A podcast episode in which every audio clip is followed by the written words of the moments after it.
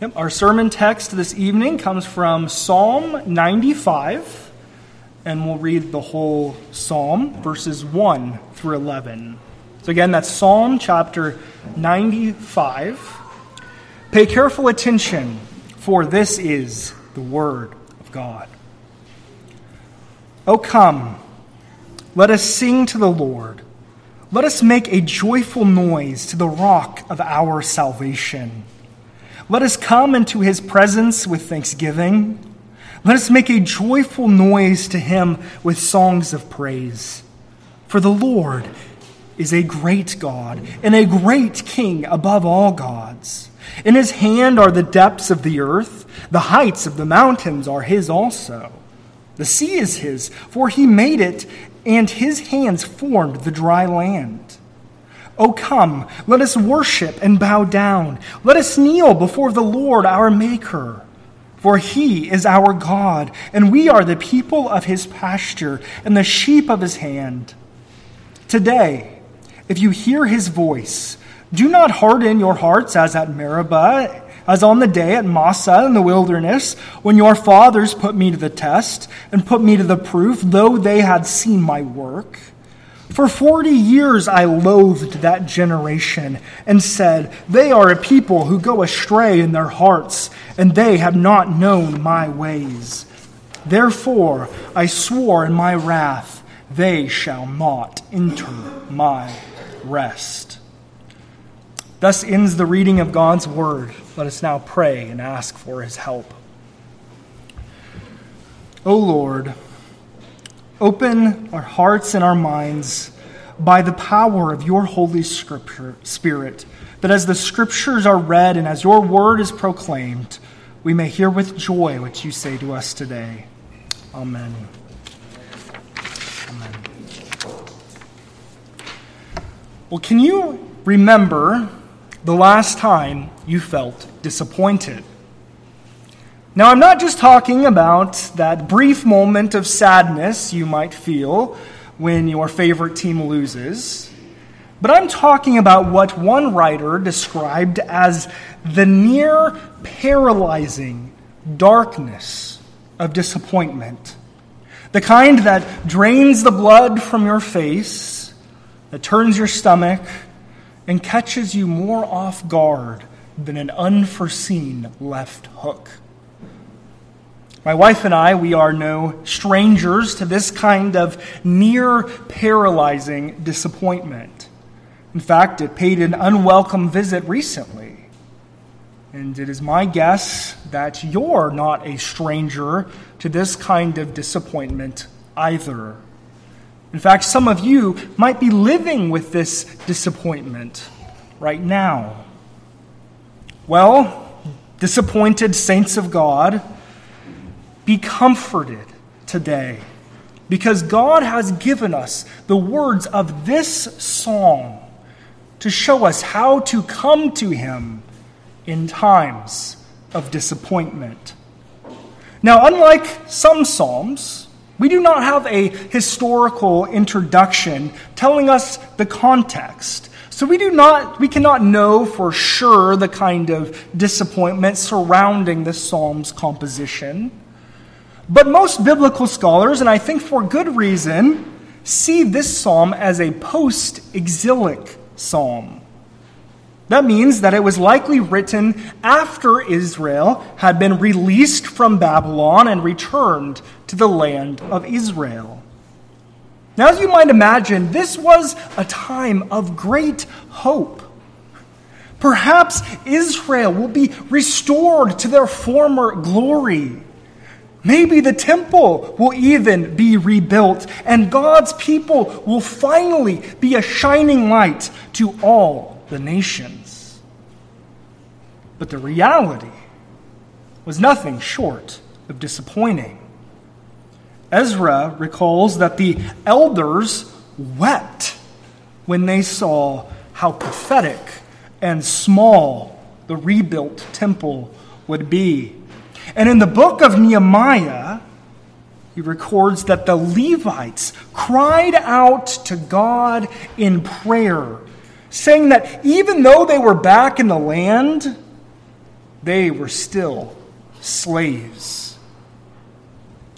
Well, it's likely in this context that the psalmist writes, answering the question how should we approach God when He has disappointed us?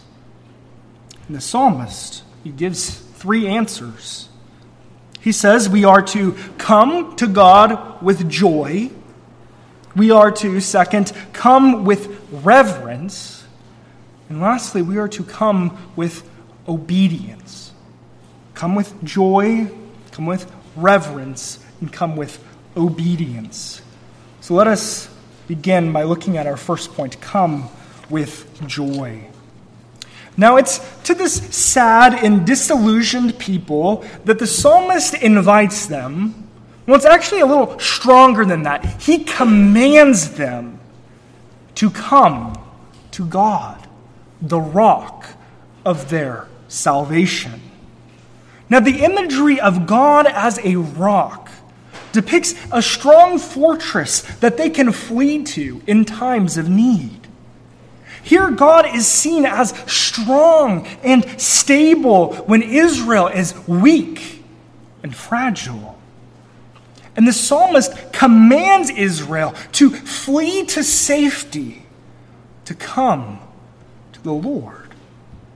But notice the way they are to approach God.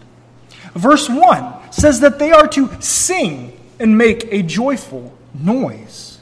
Verse 2 says that they are to come with thanksgiving and they are to make a joyful noise with songs of praise. Now, wait a minute. Has the psalmist misread the room? Can't he see that God's people are sad? Ezra records the elders entering into God's temple not with shouts of praise, but with tears of sadness. What reason do they have to sing for joy? Now, some of you here this evening are so filled with sadness and disappointment that you're asking the same question why should you sing with joy even after being overlooked for that promotion again? Why should you sing with joy when the pregnancy test comes back negative again? Why should you sing for joy when you find yourself single and alone again? The psalmist. He gives you a reason to sing with joy, even amidst life's greatest disappointments.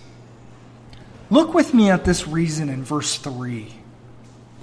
The psalmist says, For the Lord is a great God and a great King above all gods. Brothers and sisters, you sing with joy, not because your life is great, but because God is great. And his greatness is unmatched. There is no God or demon or angel or man who could threaten him.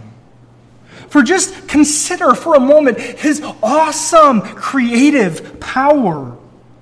The psalmist says, In God's hand are the depths of the earth and the heights of the mountains.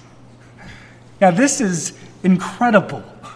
This means that as high up as you can lift your gaze, everything you see, He has made.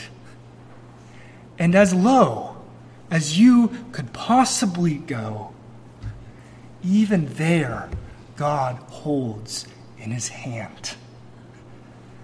The psalmist, he, he goes on. It's not just the heights and the depths that are in God's hand, but even the sea and the dry land are the works of his hands.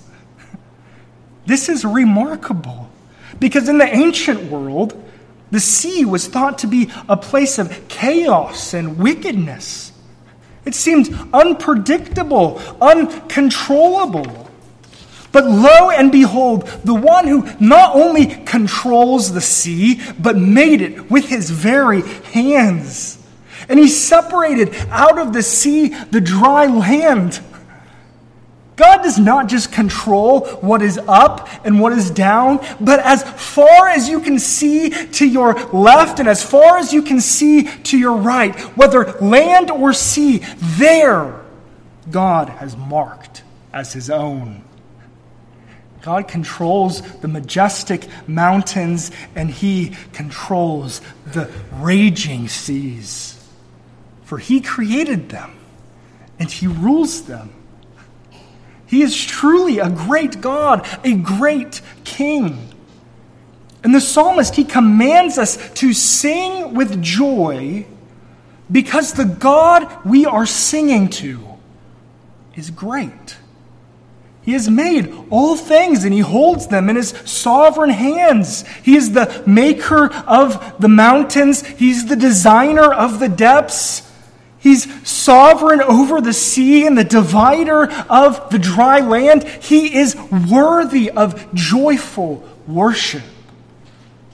And so, sad saints of God, sing with joy because God deserves joyful praise. But joy is not the only way that God requires of us to come to worship him. In verses 6 through 7, we see another way that we are to enter in his presence. Look with me at these verses, starting in verse 6. The psalmist says, O come, let us worship and bow down. Let us kneel before the Lord our Maker, for he is our God, and we are the people of his pasture and the sheep of his hand. In verse 6, we're commanded yet again to come to the Lord. But notice that the manner here is different. Now we're not coming with loud shouting and joyful singing. No, now we're coming with reverent worship. We're being commanded to bow low, to kneel before this great King, before the Lord of all, before our Maker. Why should our loud shouts be accompanied with our quiet reverence? Why should Israel enter into their pathetic temple with holy fear and awe? Why should you, O oh disappointed one, be more overcome by the weightiness of this moment of corporate worship than even the weight of your own sadness? Well, we see why we should bow low in verse 7. It's because this great God that rules all things above and below, on sea and on land. He is not just our maker, but He is our God. Oh, brothers and sisters, what an honor it is that, that we have the maker of all things as our covenant Lord. What a privilege it is that the one who rules all shepherds you. God has separated you out from the world and He has brought you into His family, into His people. You belong in His pastures.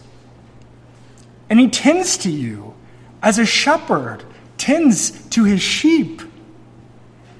He makes you lie down in green pastures. He leads you beside still waters.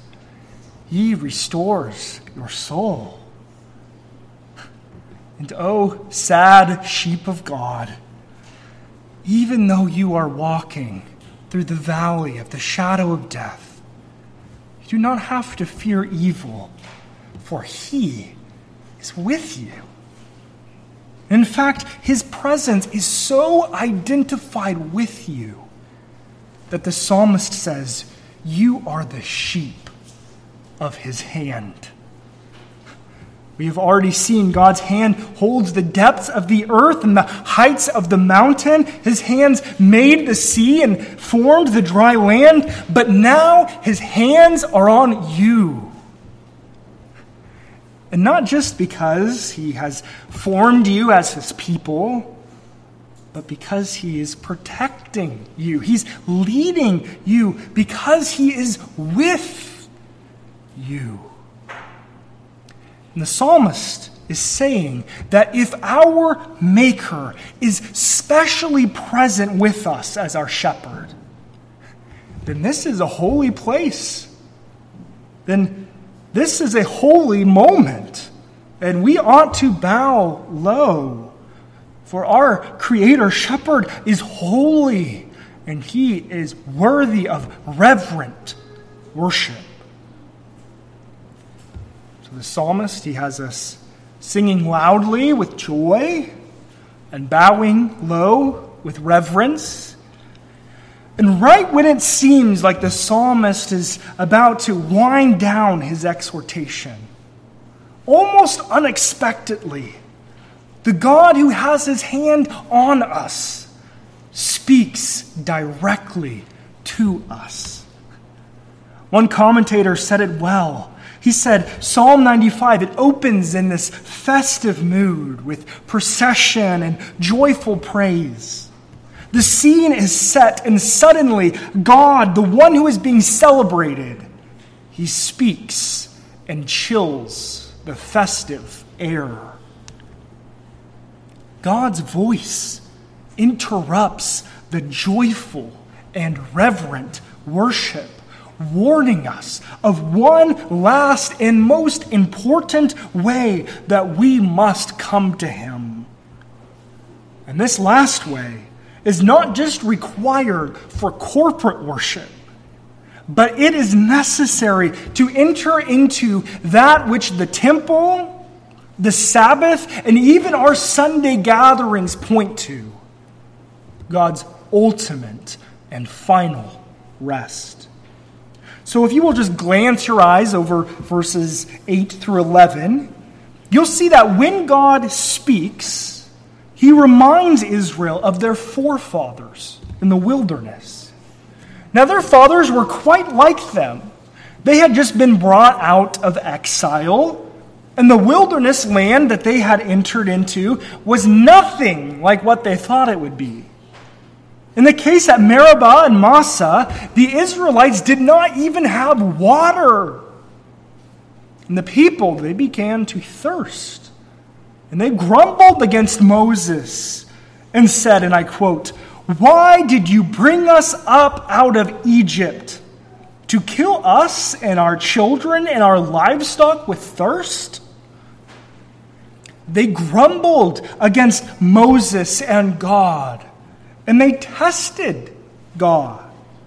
In fact, Exodus 17 7 tells us that this is why it was named Meribah, which means testing, and Massah, which means quarreling. It's because of the quarreling of the people of Israel. And because they tested the Lord by saying, Is the Lord among us or not? You see, their father's great sin was their disobedience because of their lack of faith. This is surprising because in verse 9 it says that God had even shown them the works of his hand. They had witnessed the great Exodus event where God split the Red Sea and drowned their enemies in it. They had seen the Lord make bitter water sweet and cause bread to come down from heaven. But even after seeing the works of God's hands, they did not listen to his voice. Instead of trusting him, they tested him. They put God on trial for parental abandonment With every difficulty, every time their mouths thirst, they charged God with failure to provide child support. Have you brought us out here to kill us? Are you with us or not? Prove it. And because of their lack of faith in God and their disobedience for 40 long years, God loathed them and he swore that they would not enter into his rest. Now, this whole psalm so far has been about entering into God's presence. Two times the psalmist commands us to come. But here, the psalmist says that there is a person that cannot enter, that cannot come. It's the hard hearted, the disobedient. They will not enter. And notice, he's not talking about entering the temple or entering into corporate worship service. He's talking about entering into God's rest. Now, this is the rest that God entered into after he finished his work of creation. This is the rest that Adam failed to enter into when he disobeyed God and failed to complete his work.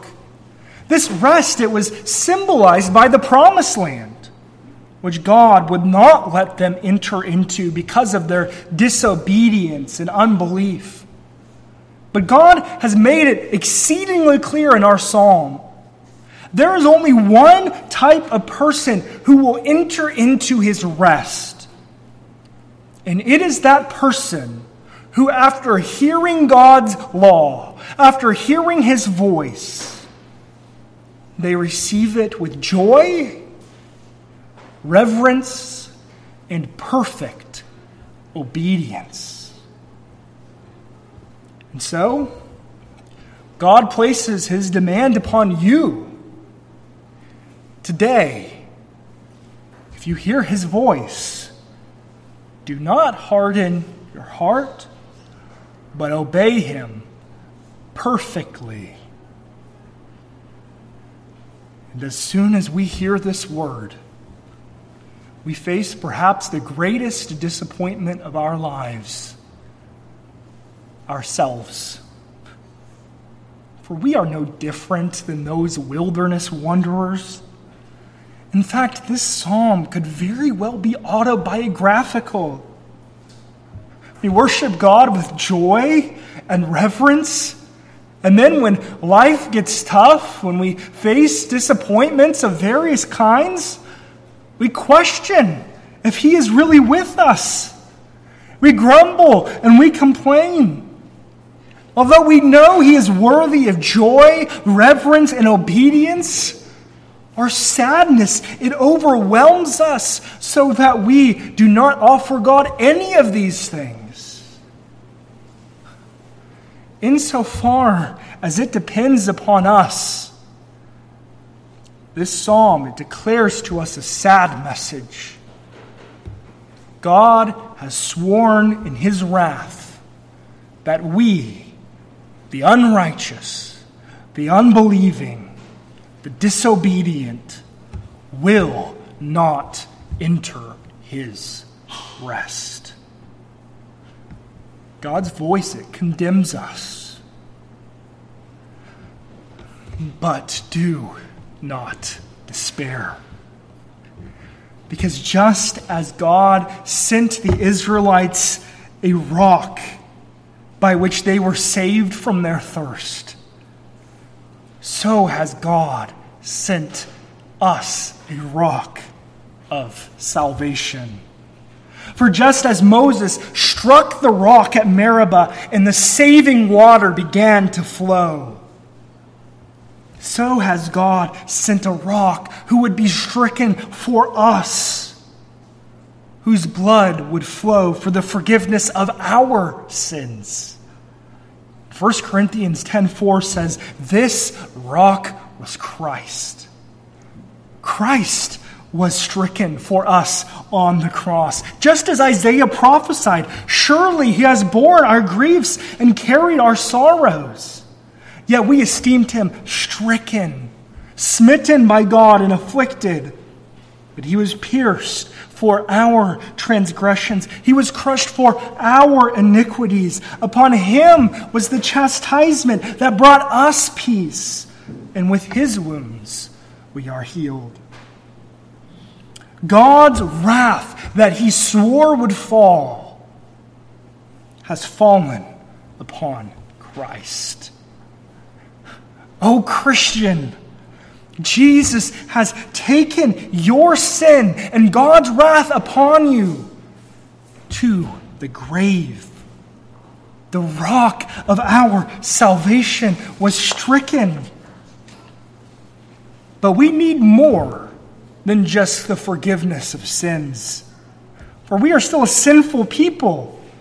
And even if all of our wrongs have been absolved, Psalm 95 makes it abundantly clear that God still requires joyful, reverent, and perfect obedience for entrance into his rest. We simply cannot obey God perfectly. But the good news is that we see in the Gospels that the rock of our salvation did more than just be stricken for us. In fact, he too was tempted in the wilderness. And when Satan tried to tempt him with every good thing imaginable, Jesus perfectly obeyed his Father, refusing to put the Lord to the test. You see, brothers and sisters, Jesus was not just a stricken rock, but he was a new Israel, tempted in the wilderness, but without sin. He was a second Adam who did not succumb to the serpent, but crushed him under his feet. Where Adam and Israel failed, Jesus succeeded. And just as Adam's sin was imputed to us all, so is Jesus' righteousness given to all who believe in him. Behold, brothers and sisters, the rock of your salvation. He has taken away your sin and given you his righteousness. And because his work on this earthly work is now finished. He has ascended to the right hand of God, the Father Almighty, where he has entered into God's rest, assuring us that we will join him there one day. So now, we are left with that same question that we began with. How does this passage comfort our discouraged hearts. Well, we have seen in this passage that our Creator and our Good Shepherd is the rock of our salvation. He has become like us in every way, yet without sin. He has become our righteousness, and he was stricken for our sin. Therefore, when all of your confidence seems shaken, and when all of your hopes seemed dashed, you can be sure of one thing. When you draw near to the throne of God, you will not find God's wrath. He will not say to you, I have sworn in my wrath that you will not enter. But you will find mercy and grace. For after quoting this very psalm, this is exactly how the author of Hebrews concludes. He says, Let us then, with confidence, draw near to the throne of grace that we may receive mercy and find grace to help in the time of need. Brothers and sisters, because of Christ, God will not turn you away. This you can be sure of. So now let us go to the throne of grace together. Let's pray.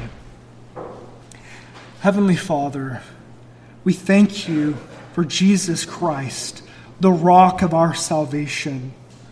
Would you assure us by your Spirit that you will not turn us away? Though the world trembles around us, you will not give way, but you will give to us mercy and grace. Help us to believe that this is true. We pray in Jesus' name. Amen. Amen. Well, in response to God's word, let us now move into a time of intercession, and we will begin.